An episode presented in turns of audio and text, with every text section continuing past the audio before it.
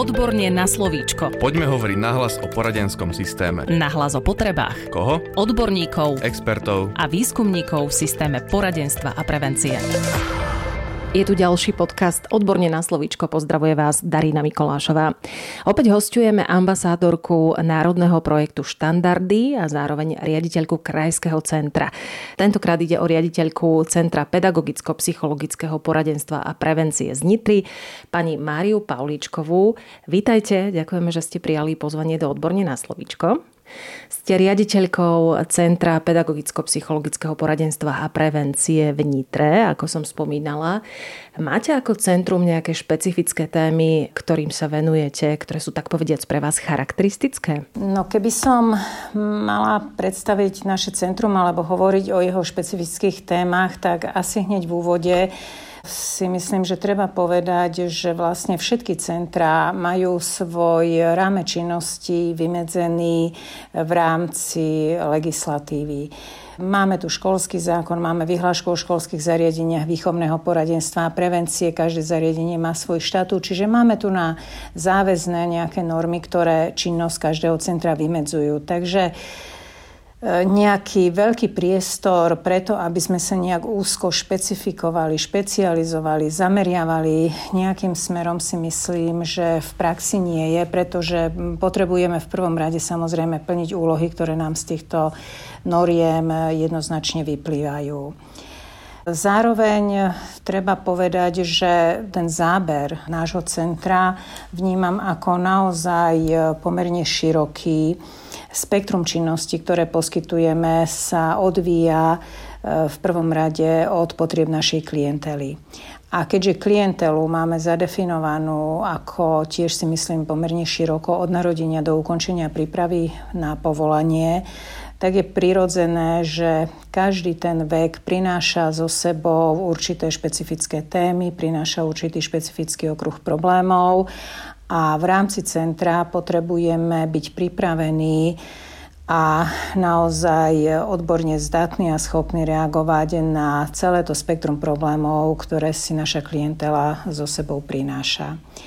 V tom predškolskom veku, pretože to vekové hľadisko si myslím, že je veľmi dôležité vzhľadom ku charakteru problémov, ktoré riešime, tak v tom predškolskom veku sú to už najmä také tie špecifika v správaní. Sú to problémy z okruhu ADHD, ADD, to znamená pozornostné nejaké odklony.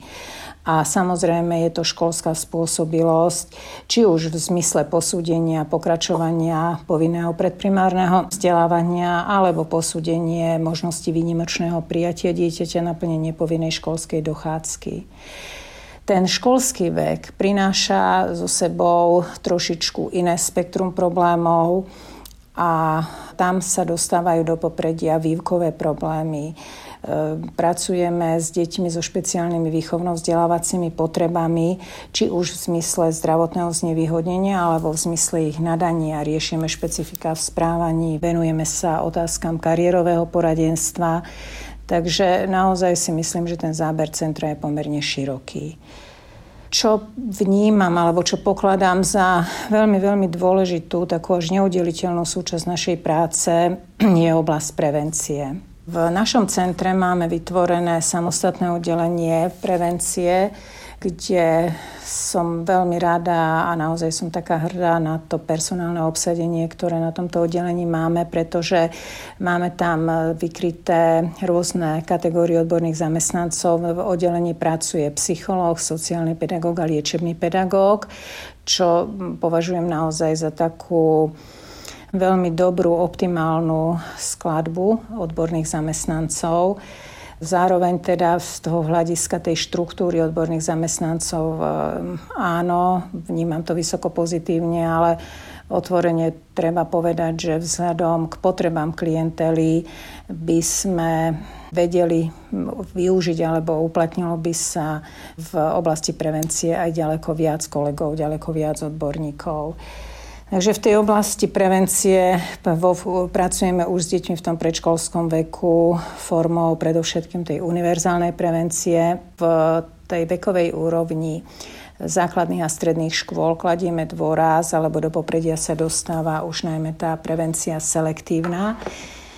Pokiaľ ide o tú univerzálnu prevenciu, tak tu nás sa snažíme byť nápomocní eh, kolegom, odborným a pedagogickým zamestnancom škôl, školským psychológom, koordinátorom prevencie. Snažíme sa v prostredníctvom vzdelávaní, ktoré pre nich robíme, eh, dať im do rúk nástroje tak, aby dokázali tú univerzálnu prevenciu v rámci na svojich školách zabezpečovať eh, už vo vlastnej réžii, pretože nedokážeme personálne tie potreby vykryť.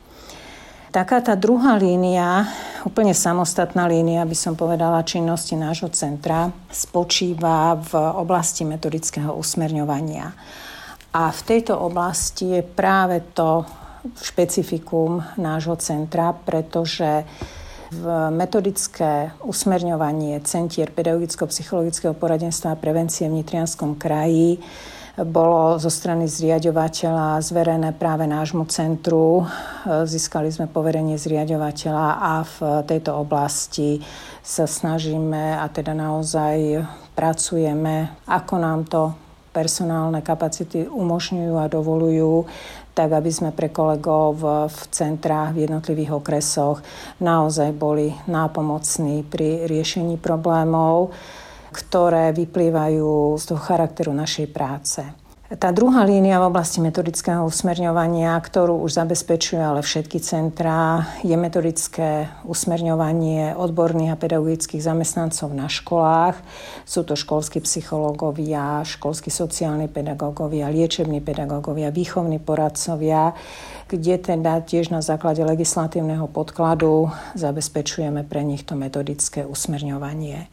Ale keď sa vrátim úplne k tej pôvodnej otázke, to špecifikum práce je práve v tom metodickom usmerňovaní vo vzťahu k centrám v rámci Nitrianského kraja, kde teda naozaj v veľmi úzkej spolupráci s kolegami z centier sa snažíme byť napomocný alebo tou svojou prácou skvalitňovať poskytovanie odborných činností s ohľadom na potreby klientely. Z vášho uhla pohľadu, aké činnosti považujete za efektívne a nutné pre dostatočné metodické usmerňovanie? V prvom rade si myslím, že metodické usmerňovanie tak centier v našom kraji, ale aj vo vzťahu k odborným a pedagogickým zamestnancom na školách je proces e, komplexný.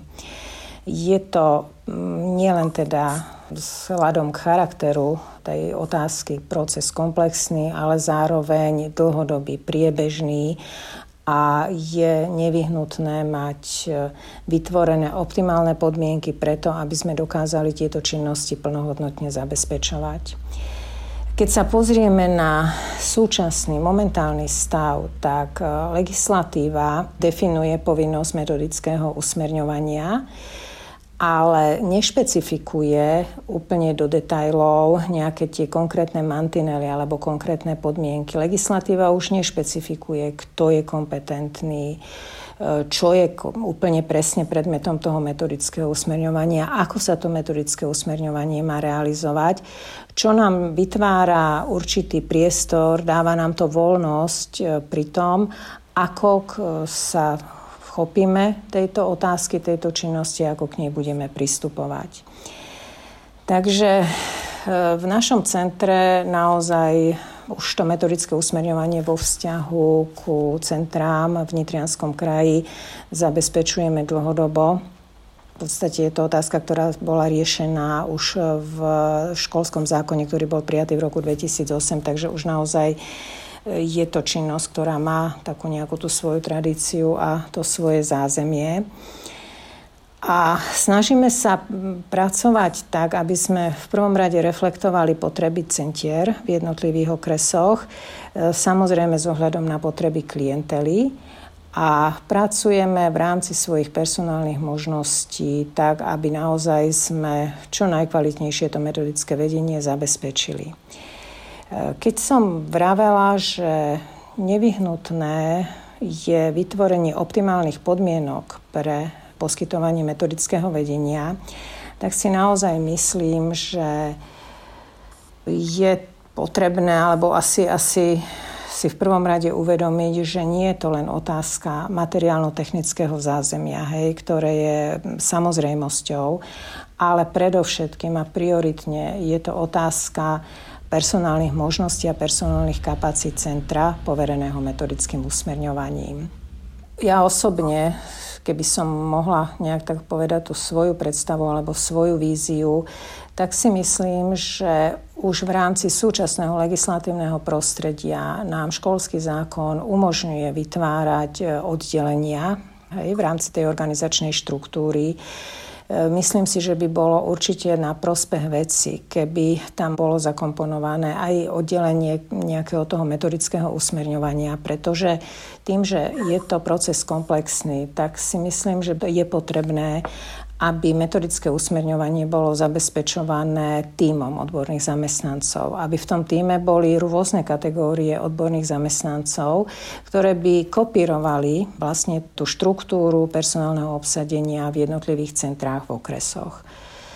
Takisto si myslím, že zamestnanci, ktorí participujú alebo podielajú sa na metodickom usmerňovaní, sú kolegovia Mali by byť teda kolegovia s dlhoročnou praxou, so skúsenosťami, ktorí majú samozrejme v prvom rade to teoretické zázemie, ale zároveň vedia to pretaviť a premostiť aj do praxe.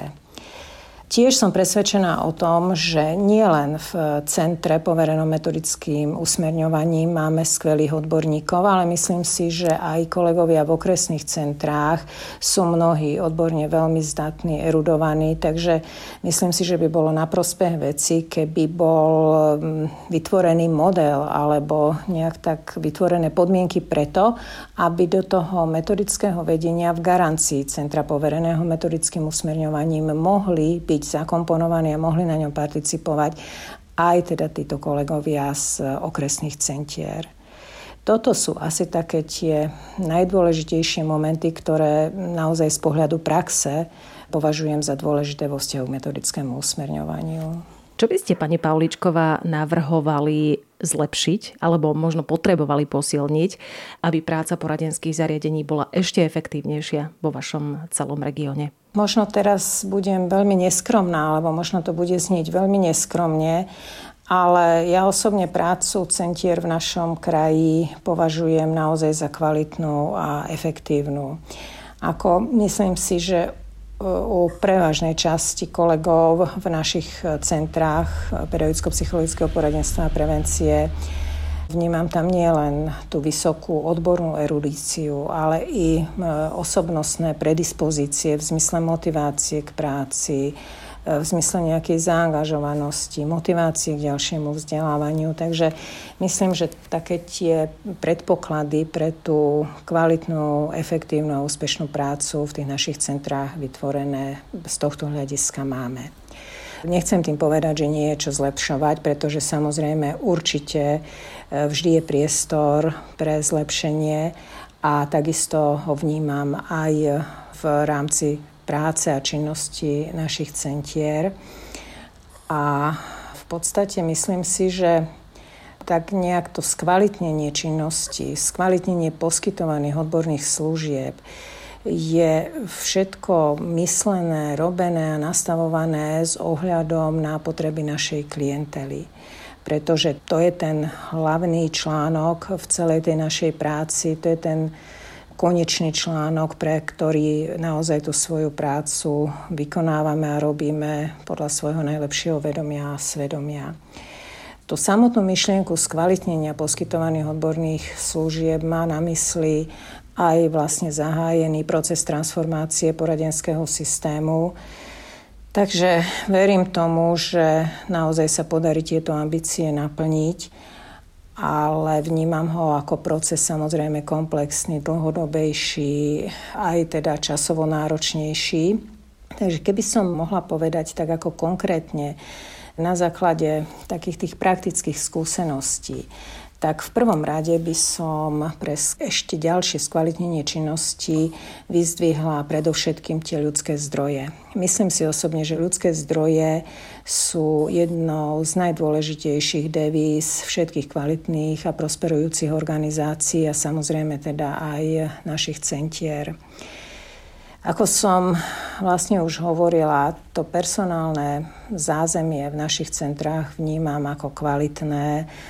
Naozaj kolegovia sú dobre pripravení, avšak e, už dlhodobo e, viaceré mapovania, prieskumy poukazujú na personálne podimenzovanie centier. Takže možno z tohto hľadiska by mohlo byť e, veľmi prínosné veľmi prospešné, keby sa vytvoril priestor pre ďalšie dobudovávanie našich centier. Zároveň ruka v ruke s tou kvalitou toho personálneho zázemia ide aj otázka ďalšieho vzdelávania odborných zamestnancov. No, tu nás si myslím, že naozaj treba oceniť prínos národného projektu Štandardy, e, ktorý e, pre, v rámci vzdelávania poskytuje viacero možností a tak trošku supluje takú tú možno čiernu dieru, ktorú v oblasti toho vzdelávania sme doteraz mali, pretože ten kreditový systém, ktorý tu v minulosti bol, asi nie úplne saturoval potreby vzdelávania pre odborných zamestnancov. Určite tam boli zaujímavé prínosné veci ale teda tie vzdelávania poskytované národným projektom určite majú svoj obrovský význam a sú prínosné. Okrem toho ľudského zázemia, toho ľudského potenciálu, ako myslím si, že je naozaj potrebné ďalej skvalitniť materiálno-technické zabezpečenie centier, predovšetkým diagnostickými metodikami, ale aj nejakou e, výpočtovou technikou, e, pretože zvlášť teda v situácii, do ktorej sme sa dostali počas pandémie, tak sa možno v našich centrách preukázal e, potreba posilniť práve túto oblasť, aby sme dokázali plnohodnotne pracovať aj teda dištančnou formou, aby sme neboli limitovaní tým technickým vybavením. No a ako posledné možno by som spomenula už len to, o čom sme sa už rozprávali, vytvoriť optimálne podmienky pre to metodické usmerňovanie, ktoré môže byť veľmi nápomocné pri ďalšom skvalitňovaní práce centier. Zaujíma ma, ako ste si poradili s uplynulým školským rokom, čo sa vám podarilo vyťažiť z danej situácie a ako to plánujete potom preniesť do nadchádzajúceho školského roka ten uplynulý školský rok, ale myslím si, že aj ten školský rok predtým, už ten školský rok 2019-2020 nás konfrontoval s úplne novou situáciou. Samozrejme nie len nás, ale celú spoločnosť, nie len na Slovensku, ale prakticky aj vo všetkých krajinách. A museli sme sa vyrovnať s následkami pandémie COVID-19. Čiže boli sme konfrontovaní naozaj so situáciou, ktorú sme v minulosti nikdy, nikdy nezažili. E, naše centrum prechádzalo v tom období rôznymi fázami, tak ako aj iné centra, ako celoslovensky bola táto situácia riešená. Bolo obdobie, kedy bola naša činnosť prerušená, bolo obdobie, kedy e, sme sa mohli vrátiť k poskytovaniu odborných činností v obmedzenom režime. Potom sa tie podmienky uvoľnili a mohli sme pracovať samozrejme pri plnom rešpektovaní a zohľadnení všetkých protiepidemických opatrení. No a snažili sme sa a aj sme sa museli všetkým týmto zmenám veľmi pružne prispôsobiť. Samozrejme, bola to situácia, ktorá kládla zvýšené alebo vysoké nároky nielen na kolegov, na zamestnancov nášho centra, kladla vysoké nároky na organizáciu, na manažment v práce, ale v prvom rade kládla vysoké nároky a bola nesmierne zaťažujúca i pre našich klientov. A práve tá snaha reflektovať potreby klientov, nájsť tie formy práce, ktoré nám umožnia byť im nápomocní pri riešení aktuálnych problémov, to bola tá hlavná motivácia, ktorá nás viedla k tomu, že sme sa snažili veľmi rýchle, veľmi flexibilne a zároveň pri plnom rešpektovaní a akceptovaní etických zásad našej práce a kompetencií našich odborných zamestnancov hľadať nové formy práce, ktoré nám umožnia v týchto podmienkach pracovať. Určite by sa o tejto téme dalo povedať oveľa, oveľa viac, pretože prinášala naozaj neočakávané situácie, bola veľmi špecifická, ale Skúsim len povedať také konkrétne formy činnosti, ktorými sme reagovali na vzniknutú situáciu a ktorými sme sa snažili preklenúť toto náročné obdobie. Bolo prirodzené, že sme potrebovali veľmi rýchlo a prúžne preniesť svoje služby do toho online priestoru a preferovať dištančné formy činnosti. Toto sme aj urobili a tu sme trošičku tak ako narazili práve na tie limity vyplývajúce z technického zabezpečenia centra, takže sme sa snažili naozaj veľmi prúžne hľadať riešenie a tu musím povedať, že aj v spolupráci s mestom Nitra kde teda v tej prvej vlne pandémie som mala možnosť pracovať alebo byť členom krízového štábu, čiže tá súčinnosť bola veľmi, veľmi úzká, tak sme veľmi rýchlo, veľmi prúžne vyriešili túto otázku a dokázali sme plnohodnotne aj po tej technickej stránke tie služby zabezpečiť. Takže v prvom rade sme poskytovali eh, nejaké to dištančné poradenstvo prostredníctvom eh, mailovej korešpondencie, kde boli samozrejme v prevádzke štandardné mailové kontakty na jednotlivých odborných zamestnancov, na centrum ako také. Zriadili sme si v tejto situácii samostatnú mailovú adresu, prostredníctvom ktorej sme poskytovali služby a nejakú podporu vyloženie vo vzťahu k problémom vyplývajúcich z pandémie počas celej doby pandémie sme zabezpečili prítomnosť odborného zamestnanca na pracovisku tak, aby bola dostupnosť e, našich služieb aj prostredníctvom pevnej telefonickej linky. Samozrejmosťou boli mobilné kontakty na jednotlivých našich odborných zamestnancov, kde sme teda vedeli poskytovať konzultácie nielen teraz zo strany psychológov, ale aj špeciálnych pedagógov a ostatných odborných zamestnancov. Pracovali sme prostredníctvom aplikácie Zoom, Skype, tak aby sme teda dokázali byť v čo najúžšom kontakte s našimi klientmi. No a e, v tomto období sa tak nejak ešte viac výraznila, by som povedala, opodstatnenosť, potreba webovej stránky zariadenia, ktorá sa počas pandémie stala úplne nenahraditeľným informačným kanálom pre našich klientov, pre pedagogických zamestnancov, kde sme teda veľmi prúžne, priebežne aktualizovali údaje, zverejňovali všetky informácie, ktoré mohli byť našim klientom prospešné. Takže toto asi boli tie formy, ktorými sme pracovali, také tie najzákladnejšie počas e, tej obmedzenej činnosti nášho zariadenia. A tu na, musím povedať, že boli to formy práce, s ktorými sme v takomto masívnom rozsahu vlastne, myslím si, že nie len my, ale všetci boli nutení pracovať možno poprvýkrát. Nebolo to niečo úplne nové, pretože ako sú to nástroje, ktoré sú nám všetkým známe, ale v takomto rozsahu používané neboli. A myslím si, že moji kolegovia, naši odborní zamestnanci z veľkej miery tu na mali možnosť čerpať aj zo svojho takého toho odborného nejakého zázemia, e, z vedomosti a hlavne z ručnosti a kompetencií, ktoré sme získali v rámci výcviku v krízovej intervencii, aj keď samozrejme toto nebola klasická krízová intervencia, ale tie zručnosti a kompetencie sme vedeli uplatniť a naozaj využiť v prospech klientov. Ako by ste charakterizovali vašu rolu ambasádorky multidisciplinárneho prístupu Národného projektu Štandardy? Stať sa ambasádorkou multidisciplinárneho prístupu v Národnom projekte Štandardy vnímam ako jednu veľkú príležitosť, ktorú som v tej svojej nejakej odbornej práci veľmi uvítala. Myslím si totiž, že ambasádor národného projektu je takým tým zastrešujúcim prvkom činnosti národného projektu v príslušnom kraji alebo v príslušnom regióne.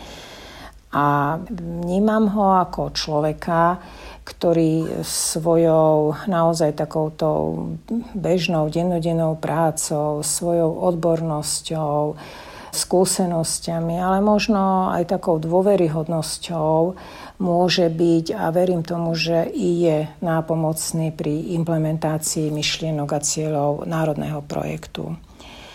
Samozrejme, tá pozícia je takým tým jedným ohnívkom v celom tom reťazci je len jednou zložkou úzko previazaného komplexného systému národného projektu.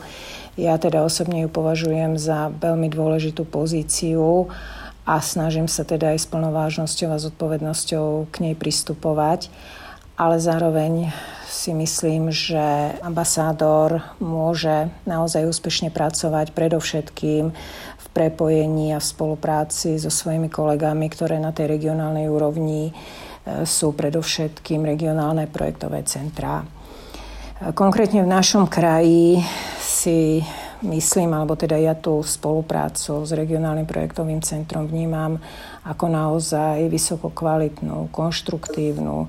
Vnímam tú takú obrovskú súčinnosť a vzájomnú podporu také veľmi úzke prepojenie, čo v konečnom dôsledku verím tomu, že naozaj vedie aj k tej želanej efektivite práce. E, nedáme nespomenúť takú tú formuláciu, ktorá odoznela niekde v úvodných fázach národného projektu, kedy boli nejak tak ambasádori spájani, alebo bola im ako keby daná úloha otvárať dvere. No a to otváranie dverí v tých regiónoch pre mňa znamená naozaj stavať už na vybudovaných vzťahoch s odborníkmi, s inštitúciami, pomáhať nadvezovať spoluprácu v intenciách národného projektu, komunikovať témy národného projektu. A o toto som sa teda ako ambasádor národného projektu aj naozaj snažila, aj snažím. A Vzhľadom k tomuto poslaniu a k tomu charakteru práce, tak ja osobne pokladám za taký istý benefit, ako pokladám za pozitívum, že ako riaditeľka centra povereného metodickým usmerňovaním má možnosť zároveň pôsobiť aj ako ambasádor národného projektu. Vnímam to ako príležitosť pre nejaké také prepájanie skúseností, informácií, premostenie, pre implementáciu myšlienok multidisciplinárneho prístupu priamo do praxe.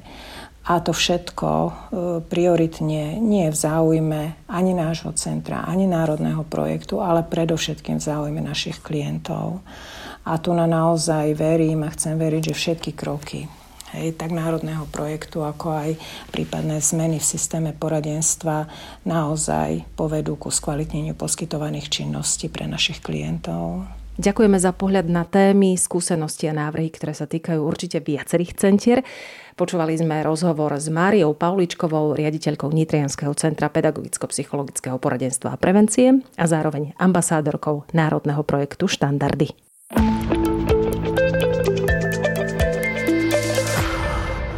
Podcast Odborne na slovíčko sa realizuje vďaka podpore z Európskeho sociálneho fondu a Európskeho fondu regionálneho rozvoja v rámci operačného programu Ľudské zdroje.